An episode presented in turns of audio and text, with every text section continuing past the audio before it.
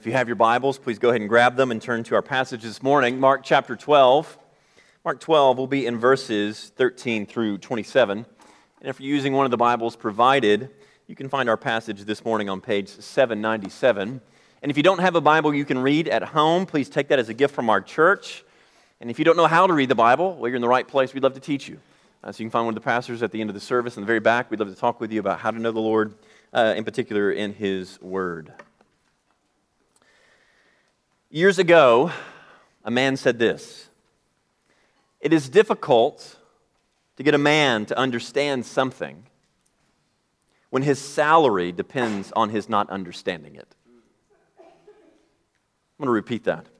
It is difficult to get a man to understand something when his salary depends on his not understanding it. What does that mean? It means people are often unwilling to change their minds if the cost is too high, the risk is too great.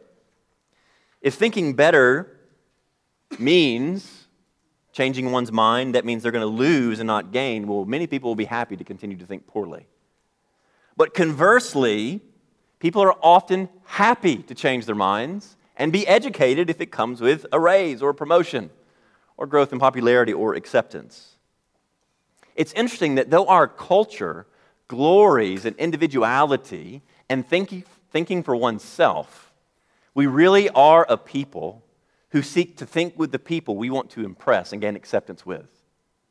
We often only think as far as our preferred group will allow us to do so.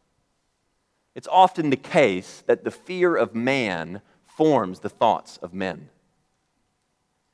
And when this happens, when this takes place, when acceptance is the aim, when fear, either to lose or gain, is the primary driver, when we're fearful of losing our seat at the table, the thing that will suffer the most is truth. Truth will no longer be seen as fixed but fluid. Convenience and not truth will become the guiding principle. And because of this, certainty will be exchanged for uncertainty what once was clear will eventually become confused. This is the day in which we live. This is the, the thought and drive of our age. But how do we, as believers, avoid getting caught up into the tides, the rising tides of relativity? How do we remain resolute and steadfast in a world that has no moral anchor? How do we find certainty in an age of confusion? That's what we're after this morning. How can we find certainty in an age of confusion? In our passage this morning, we're going to see that Jesus gives us two ways to remain steadfast and resolute in an age of confusion. So look with me in our Bible as we see these two things that Christ gives us to do to remain steadfast in Him. Starting in verse 13, I'll read all the way through verse 27. This is what Mark wrote through the inspiration of the Holy Spirit. And they sent to him some of the Pharisees and some of the Herodians to trap him in his talk. And they came and said to him, Teacher, we know that you are true, and you do not care about anyone's opinion. For you're not swayed by appearances, but truly teach the way of God. Is it lawful to pay taxes to Caesar or not? Should we pay them, or should we not? But knowing their hypocrisy, he said to them, why put me to the test? Bring me a denarius and let me look at it. And they brought one, and he said to them, Whose likeness and inscription is this? They said to him, Caesar's. And Jesus said to them, Render to Caesar the things that are Caesar's, and to God the things that are God's. And they marveled at him. And Sadducees came to him who say that there is no resurrection. And they asked him a question, saying, Teacher, Moses wrote for us that if a man's brother dies and leaves a wife, but leaves no child, the man must take the widow and raise up offspring for his brother. There were seven brothers. The first took a wife, and when he died, left no offspring. The second took her and died, leaving no offspring. And the third likewise. And the seven left no offspring. Last of all, the woman also died in the resurrection when they rise again. Whose wife will she be? For the seven had her as wife. Jesus said to them, Is this not the reason you are wrong? Because you know neither the scriptures nor the power of God. For when they rise from the dead, they neither marry nor are given in marriage, but are like the angels in heaven. And as far as the dead being raised, have you not read in the book of Moses, in the passage about the bush, how God spoke to him, saying, I am the God of Abraham, the God of Isaac, and the God of Jacob? He is not the God of the dead, but of the living. You are quite wrong. How do we find certainty in an age of confusion? I think from our passage, Jesus gives us two ways, two things we must do if we want to be resolute in a culture that seems to be in disarray. Number one, entrust yourself to the rule of God. Entrust yourself to the rule of God. And number two, fix your hearts on the Word of God. How do we, how can you find certainty in an age of confusion? Entrust yourself to the rule of God. That's going to be verses 13 through 17 and fix your hearts on the Word of God. That's verses 18 through 27. It is my prayer that through this sermon, as we navigate this broken world, we would not be overcome or afraid by what we face because we have such a spiritual sight that God's Word and God's rule will prevail. Let's look at point one now entrust yourself to the rule of God. Here we saw, as we saw last week, that Jesus has entered into the final week of his life on earth. And his ending of his earthly ministry starts very similar, or it ends kind of the way it began, with him being confronted by the religious establishment.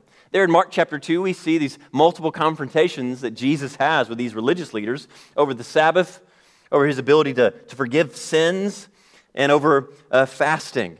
And here in Mark 12, yet again, Jesus is confronted by the religious establishment as his ministry is soon to be over. In our passage this week, much like last week, we see that men come from the Sanhedrin. This is what the religious council who was able to make binding religious decisions for Israel and also represented the people to Rome. And they come to him to confront him with questions, not to get to know anything, but with the aim of his destruction. And they have to be coy about it because Jesus is very popular at this time. And so they can't simply arrest him because that might cause a riot. So you have to do it in such a way that's very deceptive. You have to trap him into outing himself. Their hope is to get him to say something against the word of God or the will of the people so that they could get rid of him. And in verse 13, we see the Sanhedrin had sent more men to do their secret bidding. They sent some Pharisees and Herodians. Now, we've seen Jesus confronted by the Pharisees before, but this is the first time to our knowledge he's been confronted by the Herodians. These men were a group of men who were pro Herod and pro Rome. Now, what in the world were Pharisees, those who probably hated Rome, doing with those who loved Rome? Well, it meant they hated something more than Rome. They hated Jesus, and they wanted to get rid of him. And they thought they had a, a new strategy that Jesus would not see coming. They thought that they could get Jesus to speak against Rome, and that would lead to his demise. And just like the serpent in the garden, they present themselves as a friend and not a foe. They hide their intent of what they're really trying to do. We see this in verse 14. You see how they present themselves to Jesus. They say, Teacher, we know that you are true and do not care about anyone's opinion. For you're not swayed by appearances, but truly teach the way of God. Is it lawful to pay taxes to Caesar or not? Should we pay them or should we not? Before they try to stab Jesus in the back, they extend a hand with a smile. They say, Jesus, we've come to you with questions because we know you tell the truth. You fear nobody, not even Caesar. Though what they say is true, their intent is corrupt. They flatter Jesus in hopes of trapping Jesus. They are living examples of Proverbs 29 5. There it says, A man who flatters his neighbor spreads a net for his feet. Flattery, as it's been said before, is when you say something to someone's face that you would never say behind their back.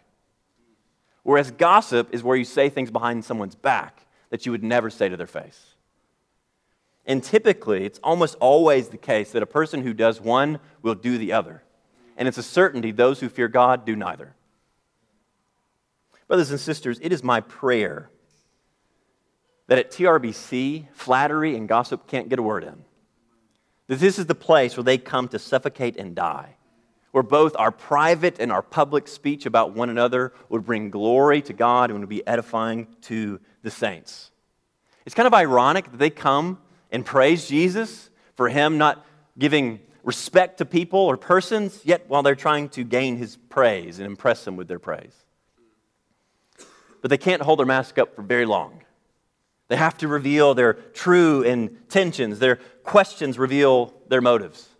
They ask the question Is it lawful to pay taxes to Caesar or not? Or should we pay them or should we not? This question they, they brought to Jesus is the hope that they can corner Jesus like he cornered them last week. Do you remember that? They come to talk about Jesus and his authority, and Jesus put them in a position where they I would look, either look foolish in front of Jesus or they would look crazy in front of the crowd. And so now the, the tables have been turned.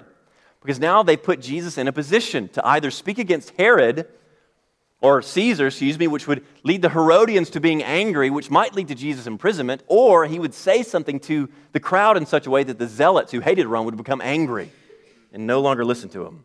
This was not a real question, but an attempt at retribution. That's what they were after.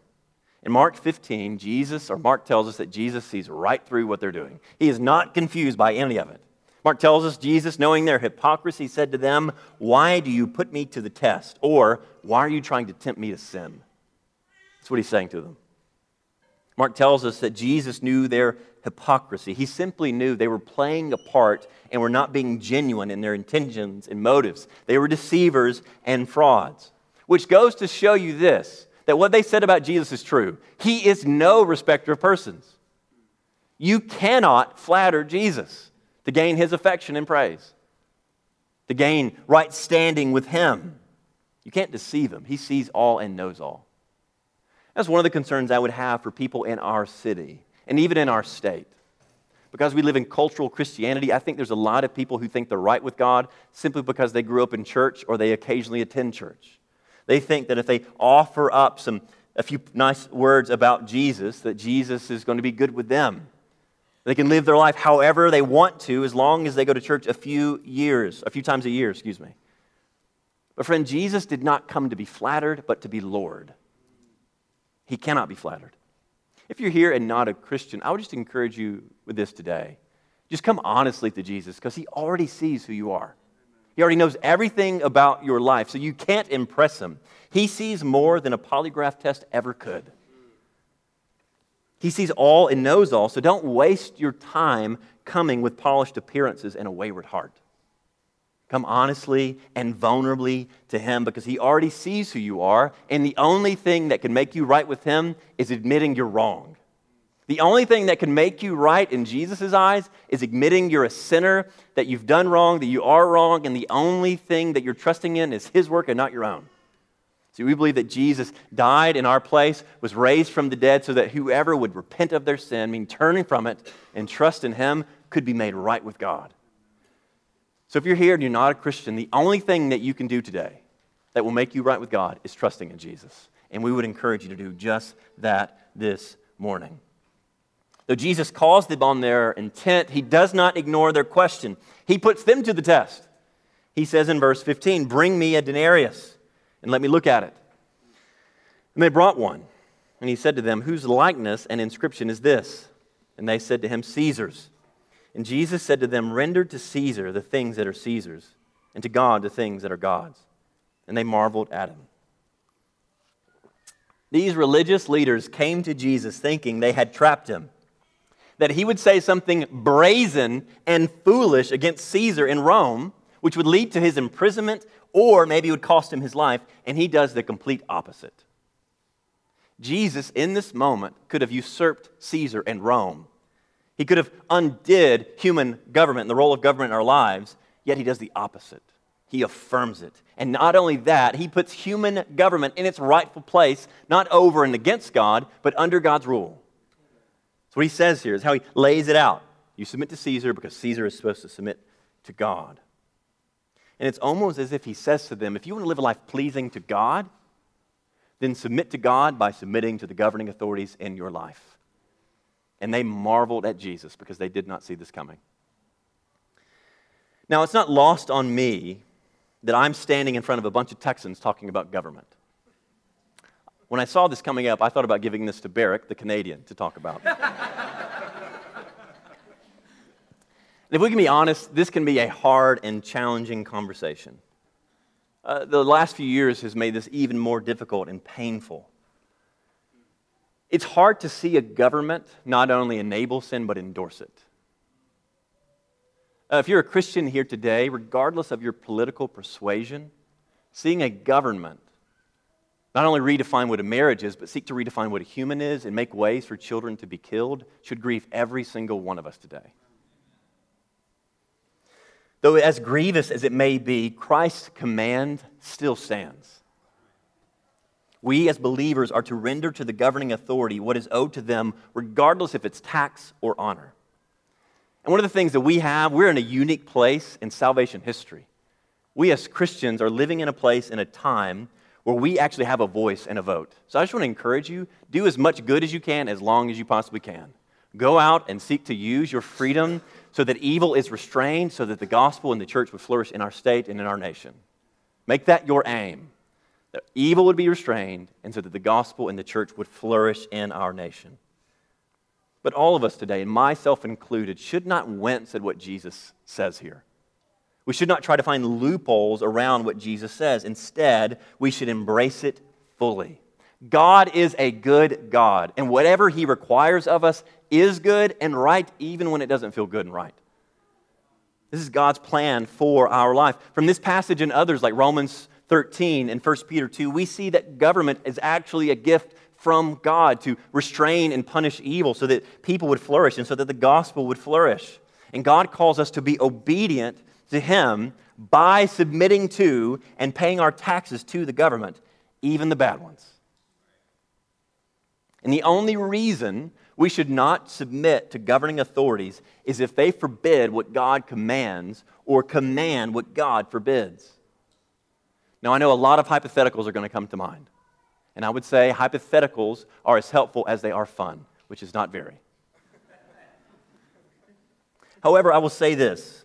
If in the future we as Christians feel as though the government is requiring us to sin against God, we must all pray and seek wisdom and search our own hearts to make sure that our potential defiance of the government isn't merely a dislike of the government. I'll be honest with you, I love the Chisholm Trail. I think it's a superior road. I don't like paying for it, but I love driving on it. And I think the speed limit there is absurdly low for such a fine road. I dislike the speed limit. It goes from like 65 and 55, and there's law enforcement everywhere. I'm like, you're just ruining my day. 85 on the Chisholm Trail sounds amazing. but my dislike of the speed limit doesn't give me grounds to defy it. Dislike isn't a biblical reason to defy. But if we feel further convinced at some point in the future from Scripture that the government is commanding us to sin, we aren't called to make a scene, but simply to obey God and go about our lives. We aren't looking for a fight, but to be faithful to God. If we find ourselves living in a nation where Christians no longer have a voice in society, where Christians are, seated as a, are treated as a nuisance and treated unjustly, we should find comfort in what Peter said to suffering Christians to continue to entrust yourself to God who judges justly. As believers, our hope is in no government. It is not in a president, it is in Jesus Christ and his government. Because we trust at the end of all time, at the end of all things, that every kingdom will bow down to him. And he on that day will make sure that even the, the wicked, wicked rulers of the earth, those who afflicted his bride, will feel the full weight of his fury on that day. As the psalmist says, He who avenges blood is mindful of them. He does not forget the cry of the, the afflicted. God will vindicate his people on that last day, even over against those wicked rulers of the earth that he asked them to submit to while on earth. And just think about who Mark was writing to. He's writing to a group of Christians in Rome who were being persecuted and suffering unjustly by the hands of the government. It's almost as if Mark is saying to them, Keep being faithful. Jesus sees your obedience. He's going to take care of you in the end. Keep suffering well for his glory. Jesus looks at these religious leaders and says, What's in Caesar's image, give to Caesar. But what's in God's image, give to God. For by submitting to governing authorities, you submit to God's rule because Caesar's authority is not Caesar's, it's God's. Which means we show that we do not fear men or the governments of this world by submitting to God's and doing God's commands. By submitting to governing authorities, we are declaring that our God is faithful and trustworthy. That if they take advantage of us, God will take care of us in the end. Brothers and sisters, to submit to and render what is owed to the governing authorities of our lives out of obedience to God brings God great glory and praise. Why? Because we're saying, God, I'm going to do what you say even when I don't feel like it, because I trust that you're just and holy and good and that you're going to take care of me in the end. That you will vindicate me and your church on the last day. You see every injustice in the world and you will right it in the end. In a chaotic world, we as believers can find comfort in this kingdoms will come and go, governments will rise and fall, but God's rule is a certainty. So, wherever you are and whatever you're doing, regardless of the cost, entrust yourselves to God's rule. For our nation will expire, but God's rule will last for all eternity. How do we find certainty in an age of confusion? Well, not only must we entrust ourselves and yourself to God's rule, but you also must fix your heart on the Word of God. Fix your heart on God's Word. Look back with me now in verses 18 through 27. I'm just going to reread this as a way of reminder for us. There, Mark writes, and Sadducees came to him who say that there is no resurrection. And they asked him a question, saying, Teacher, Moses wrote for us that if a man's brother dies and leaves a wife, but leaves no child, the man must take the widow and raise up offspring for his brother.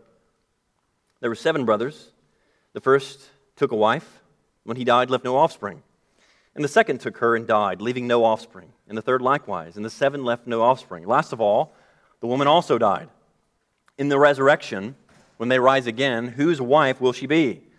For the seven had her as wife.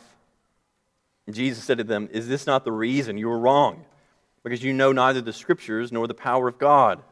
For when they rise from the dead, they neither marry nor are given in marriage, but are like the angels in heaven. And as for the dead being raised, have you not read in the book of Moses, in the passage about the bush, how God spoke to him, saying, I am the God of Abraham, the God of Isaac, and the God of Jacob? He is not the God of the dead, but the God of the living. You are quite wrong. So the Pharisees and the Herodians failed to bring Jesus down, so they sent the Sanhedrin, sent another group of men in the attempt to bring Jesus down. They brought the, the, the Sadducees. The Pharisees and the Sadducees were kind of the two main groups that made up the Sanhedrin, and they could not have been more different. The Pharisees held that the first five books of the Bible, the writings and the prophets, and even oral tradition made up the Word of God whereas the Sadducees only held to the first five books of the Bible. They were very conservative. And because of this, the Pharisees believed in a resurrection, and the Sadducees did not. And they came to Jesus to ask a question because they didn't understand what Jesus had been teaching. In fact, they thought what Jesus was teaching was foolish. And so their attempt was this if they can show that he believed in the resurrection, then they could show that he could not be trusted. They thought his theology was faulty and foolish, and he was undermining Scripture, and they wanted to show this so that no one else would listen to or follow Jesus. Ultimately, we'll find that they did not understand God's work because they did not understand God's word. Their strategy was to bring up this idea of a, a levirate marriage. You see this in Genesis 28 and Deuteronomy 25. What they describe is a levirate marriage. We see that Moses uh, gave a provision for it to take place, that if a, a man gets married, and he dies before he's able to bear children, if the man has a brother, the brother has an obligation to marry his wife, to carry on the brother's name and lineage, and to make sure that his inheritance stays within the family. Well, in the circumstance that they give, the, the illustration is a man has six brothers. He's one of seven. And so he gets married but doesn't have any children. So one of his other brothers is going to come and take on and marry her and produce children for him. But then he dies, and the other one dies, and all six of them finally die, all seven finally die, and then most of all, the woman dies. My thought would be that after the third or fourth guy, the men would say, This woman is the curse of death. Let's avoid her like crazy. But the Sadducees didn't see that coming there. So ultimately, what ends up happening is there is no child. And they think that they have this wonderful scenario to prove how foolish the resurrection is. And so they bring it to Jesus. So they ask in the resurrection, Who will she be married to? And they know that Jesus will have to do one of two things. He will either have to affirm polygamy, which the Bible does not teach, or he'll actually have to say the resurrection is not true. It's one of the two things they're after in this moment. And it's been my experience that people who want to discredit Jesus in the Bible typically caricature Scripture in this way. They don't actually interact with the text honestly. They can't find a, a, factual reason to discredit the Scripture, so they find some underhanded and disingenuous way to come at the Bible. And Jesus has no time for it.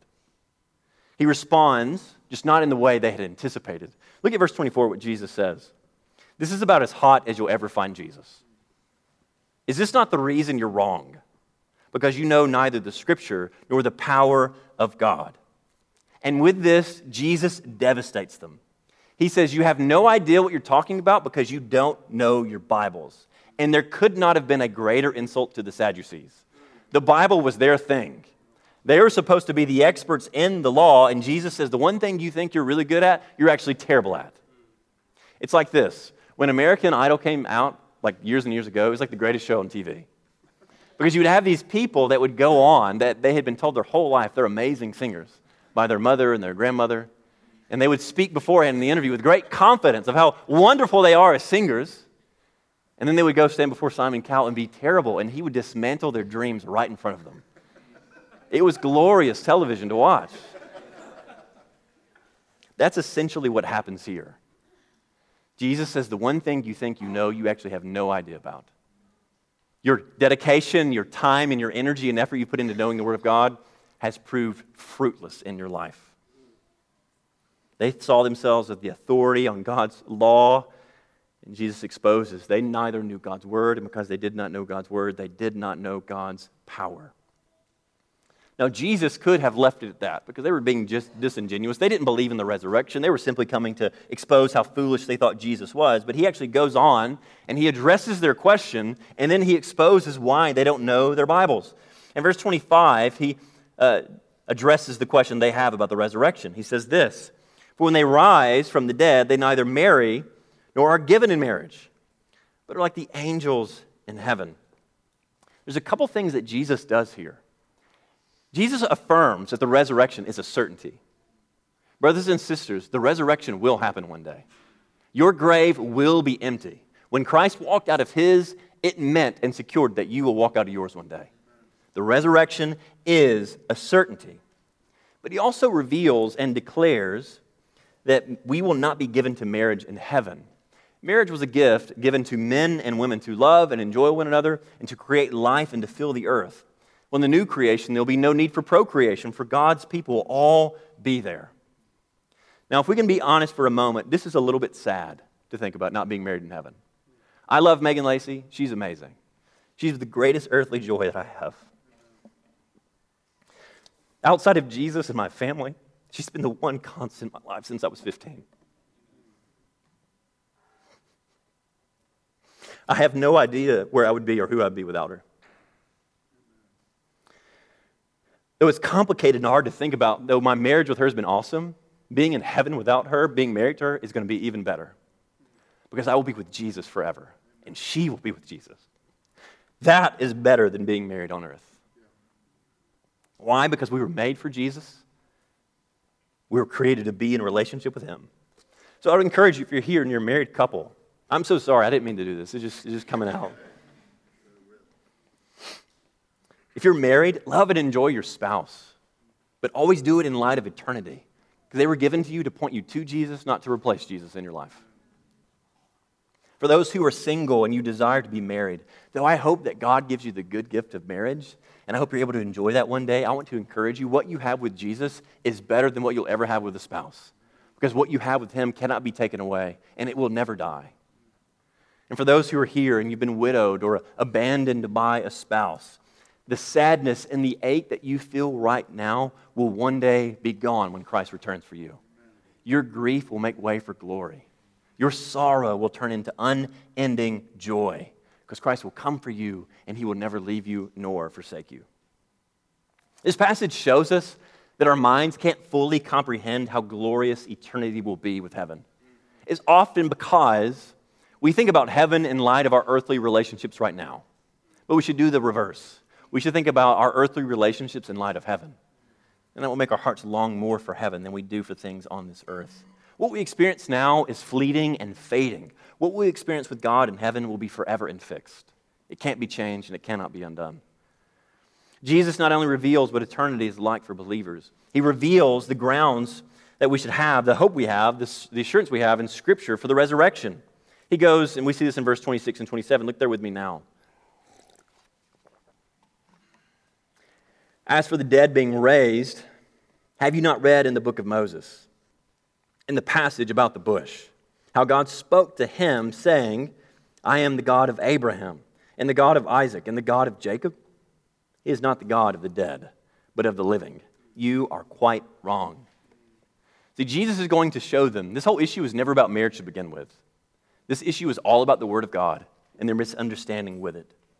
See, the Sadducees, they only held to the first five books of the Bible, the Torah. And so they rejected passages like Isaiah 26 and, and Daniel 12, which so explicitly reveal that God would raise his people from the dead one day. And so they looked down on everybody else who held to Isaiah and Daniel for they felt they had something more superior than Isaiah and Daniel. They had Moses, and Moses, in their minds, did not explicitly teach that the resurrection would happen. The Sadducees were the kind of people that they could not find a single verse that explicitly stated it, they would not believe it.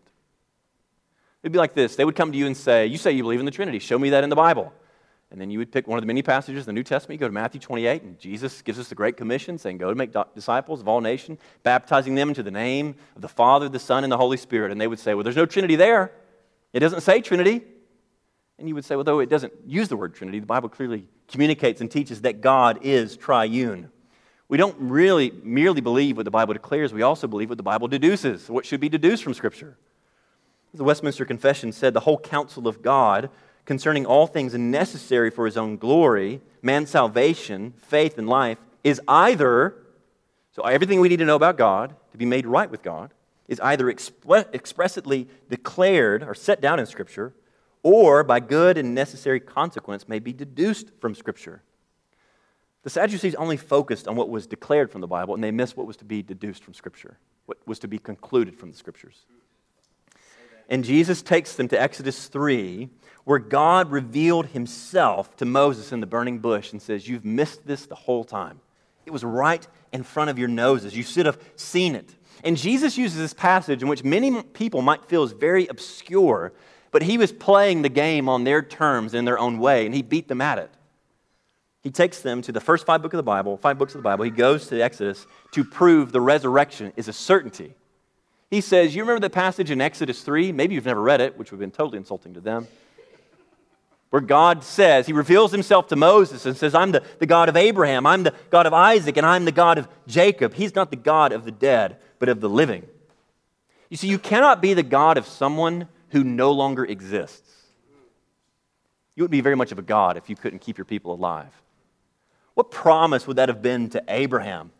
To say, Abraham, I'm going to save you to be a, a father of a multitude of, of many nations. You'll be the father of the nations, but then you'll die and no longer exist.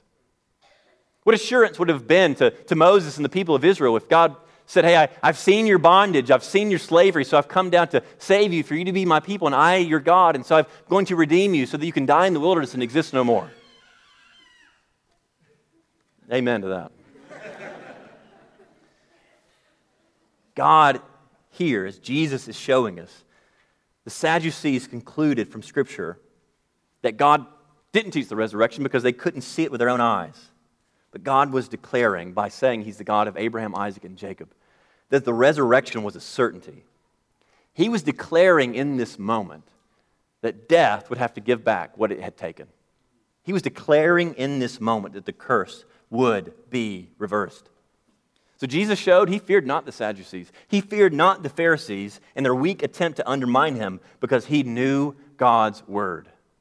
Now, listen, you could spend the majority of your time throughout your days here on earth reading the news, watching the news.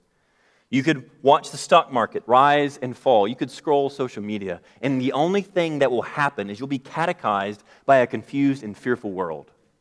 Or you can spend more of your time reading God's Word and knowing God's Word and seeing the answers in God's Word that our world so desperately wants to find but cannot see.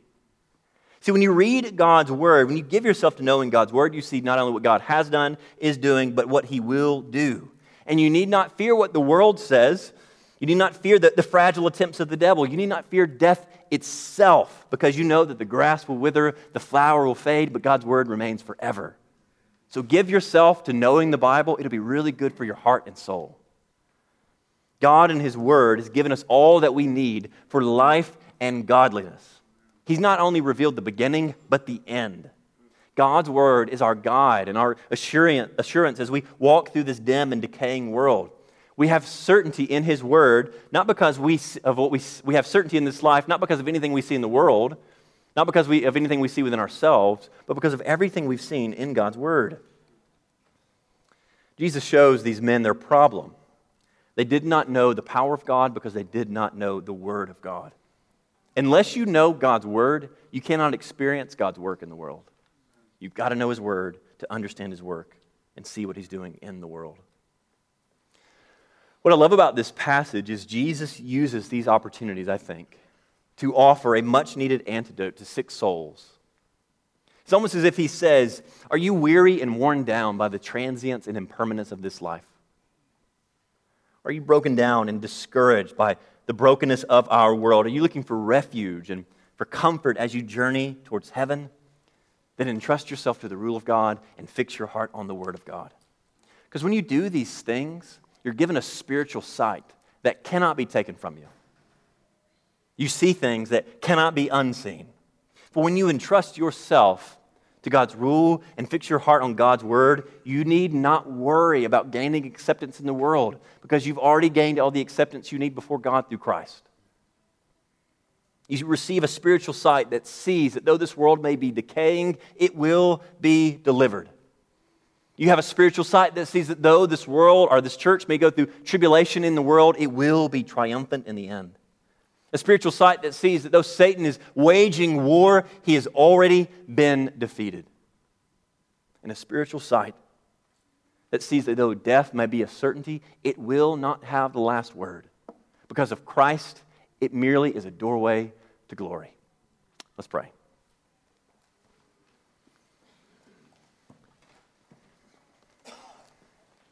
Father in heaven, we do come to you in Jesus' name rejoicing that you have spoken to us through him and revealed that your word and your rule are certainties. Oh, Father, may we be a people whose hearts are not stayed on the things of the world, but they're stayed on you. May you keep us in perfect peace because we think on you, we pursue you, and we consider not only what you have done, but what you will do.